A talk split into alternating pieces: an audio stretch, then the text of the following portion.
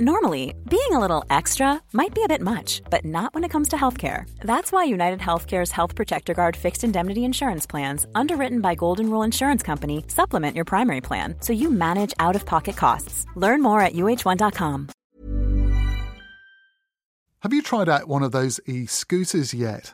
Well, seen by some as a viable, cheap, and fun urban transport solution, Lime electric scooters got taken off the streets of Auckland and Dunedin last week over safety concerns about their brakes. Here's a story about e scooters from the Washington Post's daily news podcast, Post Reports. In it, host Martine Powers speaks to technology reporter Peter Holley, who started looking into the operations of some of the big US e scooter businesses. Outfits like Bird, Spin, Skip, and Lime. I ride them every day. I almost have like an unnatural obsession with finding them. It's like a nervous tick almost. For him, it's way faster than waiting for the subway and way cheaper than an Uber.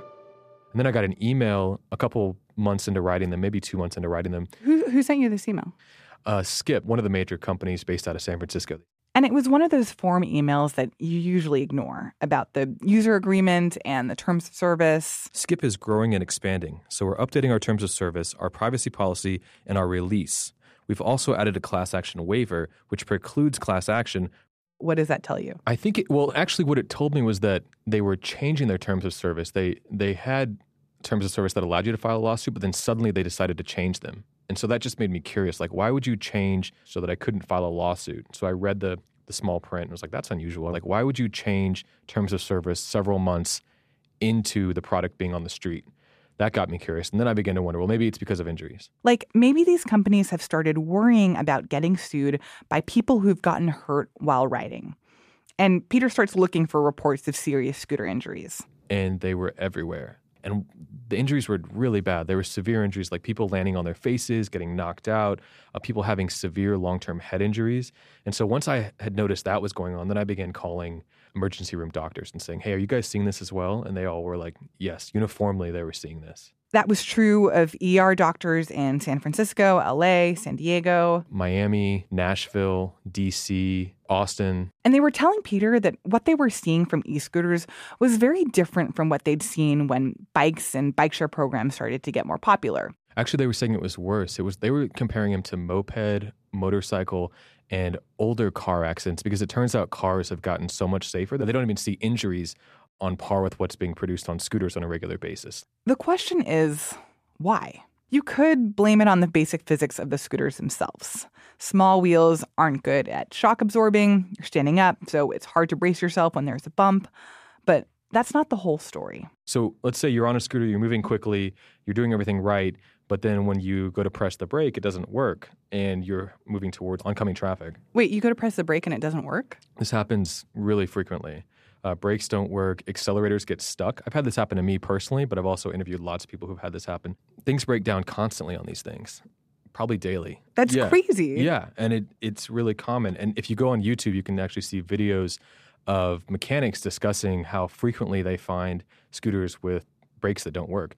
I just signed up to be a bird mechanic. mechanic. The handlebars would be loose, the brakes wouldn't uh, work. Scooters with problems. See how this scooter goes all the way down? That means that the brakes are loose. They don't have the full braking power. And the reason is because the brakes get loosened because people of different weights are using them to go downhill or something, and the brakes kind of get loosened, and they probably need upkeep every day or so. Who who is doing this maintenance work, and how is that being tracked by the companies? Um, it depends on the company. Uh, most companies rely on an unskilled workforce that they do some training on. Uh, these are like gig economy employees. Oftentimes they're young people or people who don't have jobs otherwise, but they're not highly trained. And I think that's safe to say across the industry. So for Bird, for example, you can go on Craigslist and see ads for them looking for mechanics, and they don't require experience, and they'll train you using YouTube videos. These are videos that are shared by the company. All right, today we're going to demonstrate replacing the brake caliper assembly. We're going to start by. So you have some guy in his apartment who's never done any kind of mechanic work at all in the past, watching YouTube videos, and then he's going to be doing maintenance on your scooter that you're going to be riding to work the next day. So they're literally like, it doesn't really matter if you're a professional mechanic or not. Just like take our scooters, use this YouTube video, fix them to the best of your ability. We'll give you some money and put it back on the road, and we're not going to test them to make sure that they're working properly. Well, the, the mechanics are supposed to test them to an extent before they put them back on the road, but there's not but a lot of the company itself isn't. the company them. itself is not testing them. There's not a rigorous testing process, and the same is true in uh, across the industry for for Lime. I think Skip's maintenance program is more robust, but it's safe to say that when you get get on a scooter, if it's a bird or a Lime, you don't really know what you're getting. So you talk to these companies and say like. Clearly, there's an issue here. If there are all these documented malfunctions of the e-scooters, what did they have to say? They say that maintenance and safety is, is their top priority, which is strange because it doesn't seem like it is. Peter wrote a story about this, about the experiences of injured riders and the concerns from ER doctors and the lack of safeguards to ensure that random freelancers who are doing repairs are actually doing them right. But Peter also knew that he hadn't gotten to the heart of the story. He needed to talk to people on the inside, people who actually worked for these companies. The question was, how was he going to find them? And then he had this idea. I had been doing this thing where at night I would grab the scooters off the street and I would take them to my apartment and I'd wait until 9 p.m. had passed and I'd put it out on the street. And after a few minutes, you'd hear the, the scooter would start beeping because somebody was looking for it, one of the chargers, or they're, they're known as juicers. So, and then a juicer would show up. And then I Wait, would so, so you'd be like sitting in like the front room of your apartment, just like waiting for these waiting. people to show up to your house? Yeah, it was like it was like when people want to study sharks, they throw chum into the water. So I was just sort of chumming with scooters, and then people would show up, chargers, and I'd start conversations with them. And so I knew from that, from those conversations, that these things are really dangerous. Somebody told me pretty early on, like, yeah, we have a maintenance department, but it's mostly a bunch of guys sitting around a table smoking pot. But I don't know if that's the best way to be uh, in charge of people's safety. For the record, at the time, a Lime spokesperson told Peter that's not something that happens at this company. So I knew that things were going wrong with the scooters. And then when I was doing the stories, I was waiting for somebody within one of these warehouses to reach out to me to talk. And that's exactly what happened. In October, Peter opens up his email and gets this message. Mr. Holley, I recently read your article on September 6 regarding scooter usage and thought you really hit on something I haven't seen in many stories I've read this summer about scooter danger. I work as a mechanic for Lime in California.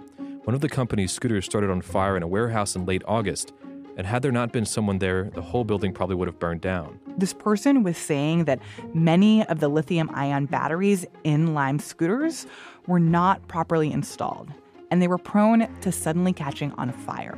We've been told by management not to say anything to other employees, the landlord, customers, and most importantly, to the juicers. And this person had a whole lot of other information too about scooter defects and concerns from Lime's own staff mechanics, and the fact that riders weren't being informed of any of these problems. We repair these things daily, and they're made of the cheapest parts with no regard to longevity or safety. Most important, this person had evidence screenshots from Lime's app, internal communications, photos. I have pictures of the burned scooter. There are other employees who may be willing to talk. It was exactly what Peter had been looking for. These are a fire and explosion hazard. Let me know if this story is one you'd like to pursue or if I should inquire elsewhere. Thank you for your time. It took a while for Peter to corroborate everything. He actually flew out to California to meet this guy in person, to check out his company pay stubs and make sure that he was legit. And he used a report from a small fire department near a Lime warehouse to prove that the scooter fires were real. In the end, Peter was able to publish a story with several big takeaways. Not only were some of Lime's scooters prone to fire, but the company was aware of it. They were quietly conducting a massive recall, and they weren't telling customers about it until Peter started asking. For what it's worth, Lime blamed the battery defect on the scooter's manufacturer and not on their own maintenance practices. They also said that they removed the scooters out of an abundance of caution, but, quote, at no time were riders or members of the public put at risk. Martine Powers speaking to Peter Holley for Post Reports from The Washington Post. Thanks for listening to the podcast hour from RNZ. If you're finding it helpful to find new stuff to listen to, then please do consider rating or reviewing us with as many stars as you can manage wherever you get your podcasts from, and tell your friends and family about us too.